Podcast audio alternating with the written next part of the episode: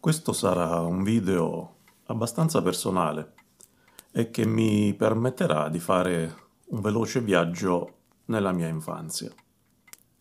Ma paradossalmente sarà anche un video strettamente connesso a ciò che è il mio presente, soprattutto quel presente che riguarda più direttamente la mia attività nel campo dell'intelligence delle fonti aperte.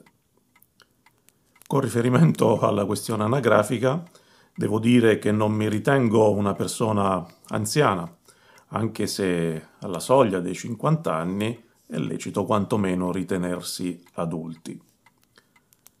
Tuttavia, avendo spoilerato la mia età, è abbastanza facile dedurre che sono nato nei primi anni 70 del secolo e del millennio scorsi.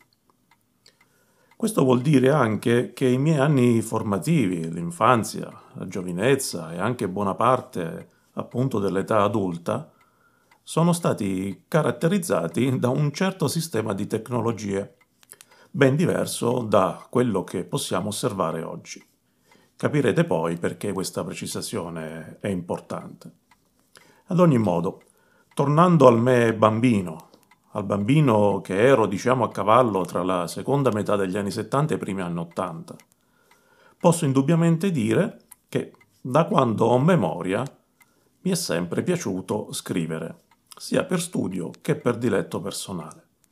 E per qualche motivo, primo fra tutti un patrimonio genetico familiare indubbiamente favorevole, ho avuto fin da subito la fortuna di riuscire bene nella scrittura o comunque di riuscire meglio di quello che avrebbe dovuto essere lo standard della mia età.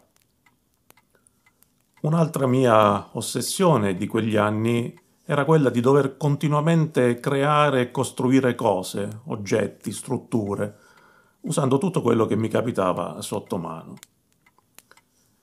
Questa specie di necessità cominciò presto a manifestarsi, una volta raggiunto un sufficiente livello di padronanza, proprio nella scrittura, che effettivamente era il metodo più facile, più rapido e più immediato per poter creare cose, situazioni, racconti, descrizioni, ma anche schemi, grafici, segni e così via. Dunque, più di ogni cosa posso dire che ero affascinato dal fatto di creare idee. Fino a un certo momento gli unici strumenti di scrittura che usavo e che conoscevo erano la matita e la penna Stedler, quella gialla e nera. Mi bastavano ed erano del tutto soddisfacenti per l'uso, diciamo così, personale che ne facevo, che ne dovevo fare.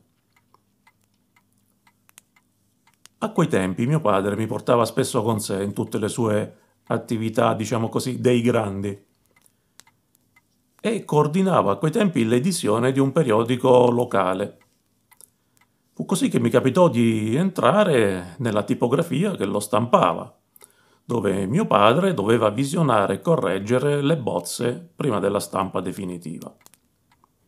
Fu così che mi imbattei per la prima volta in eh, strisce di caratteri di piombo montati al contrario su grossi telai in legno e soprattutto con quella meravigliosa, rumorosa e anche poco salubre macchina magica che rispondeva al nome di Linotype. Dopo aver ricevuto qualche dritta su come funzionasse e a cosa servisse, dopo aver capito che con la Linotype si poteva dare forma di lettera al piombo fuso, la cui opportuna combinazione, sempre al contrario ovviamente, portava poi alla stampa effettiva di una pagina di quel giornale, beh, mi si aprì eh, un mondo. Capì in sostanza che scrivere, creare testi con la penna, la matita era fantastico, ma capì anche che non mi bastava più l'originale, la singola copia di quello che creavo. Mi servivano assolutamente più copie. Era ovviamente soltanto un'intuizione di bambino, ma certamente soltanto con più copie avrei avuto la possibilità di disseminare le mie piccole creazioni al di fuori della ristretta cerchia familiare che poteva di volta in volta leggerle. Col senno di poi si potrebbe dire che la normale esigenza di evolvere da una comunicazione di tipo sincrono, uno a uno, a una comunicazione asincrona, uno a molti, aveva definitivamente fatto breccia nelle mie convinzioni di bambino. Deve essere stato così che, per via probabilmente di qualche mia pressione in questo senso, ebbi l'autorizzazione ad usare, sotto supervisione di un adulto, la macchina per scrivere che era di mia nonna. Macchina per scrivere che ora è mia e che ho sistemata bene in vista nel mio studio.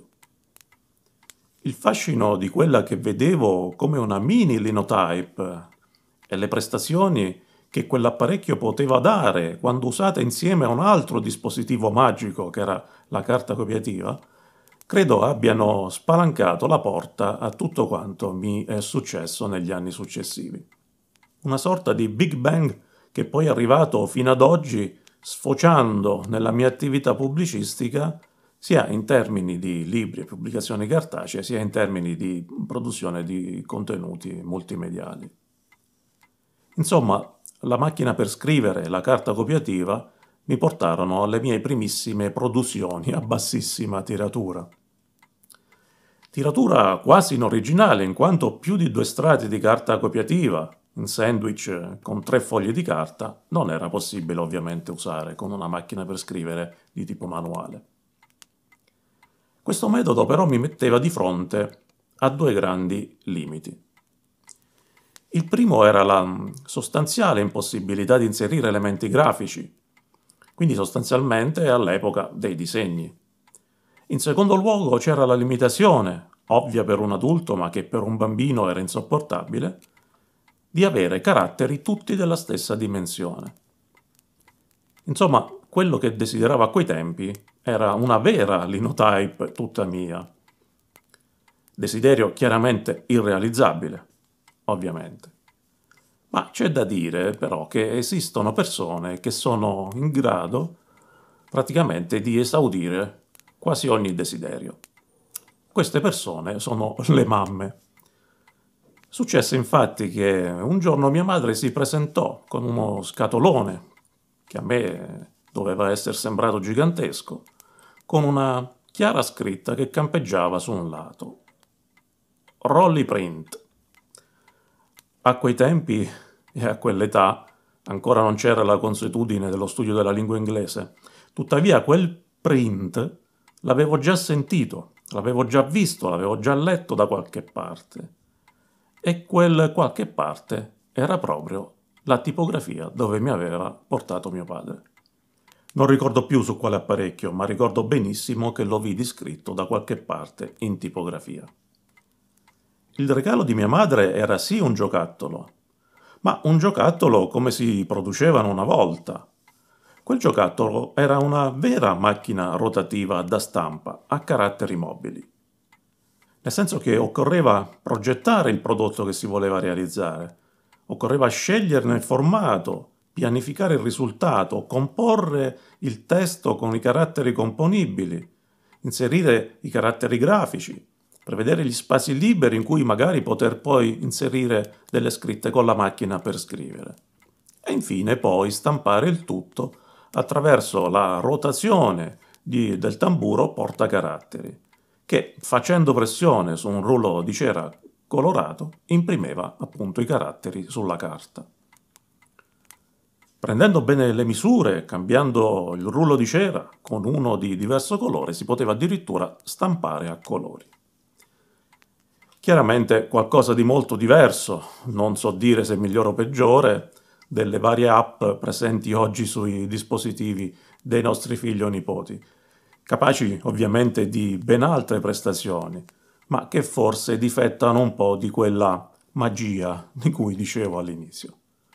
Ad ogni modo quella macchina rotativa da stampa è stata probabilmente il secondo calcio verso tutto ciò che sono arrivato a realizzare in età adulta, verso tutto ciò che realmente avrei voluto fare da adulto quando ero bambino. In conclusione, due osservazioni. La prima è che probabilmente se non avessi avuto quel tipo di esperienza, se non fossi stato accompagnato, indirizzato e agevolato in un certo tipo di percorso dalla mia famiglia, probabilmente ad oggi non avrei né scritto né pubblicato nulla, né in materia di intelligence né probabilmente in qualsiasi altra materia. La seconda osservazione è che tutte le abilità che sono degli individui, ma anche dei gruppi e delle organizzazioni, vanno in primo luogo scoperte attraverso un'attività euristica senza soluzione di continuità. Poi vanno individuate e quindi vanno infine verificate, ovvero validate e poi anche, quando è possibile, vanno agevolate, cioè vanno rese accessibili e disponibili. Esattamente come si farebbe con una fonte aperta, esattamente come ho proposto nella mia teoria generale per l'intelligence delle fonti aperte. E non posso in questo che essere grato alla mia famiglia, che con me ha fatto tutto ciò, pur non conoscendo nulla di intelligence delle fonti aperte, né di quello che sarebbe poi diventata per me l'intelligence delle fonti aperte. Come sempre vi ringrazio per essere arrivati fino a questo punto e vi do appuntamento ai prossimi contenuti, ricordandovi che potete supportare questo progetto mettendo un like al video se vi è piaciuto e iscrivendovi ai canali YouTube e Telegram di Intellisfera per essere sempre aggiornati sulle prossime novità. A presto!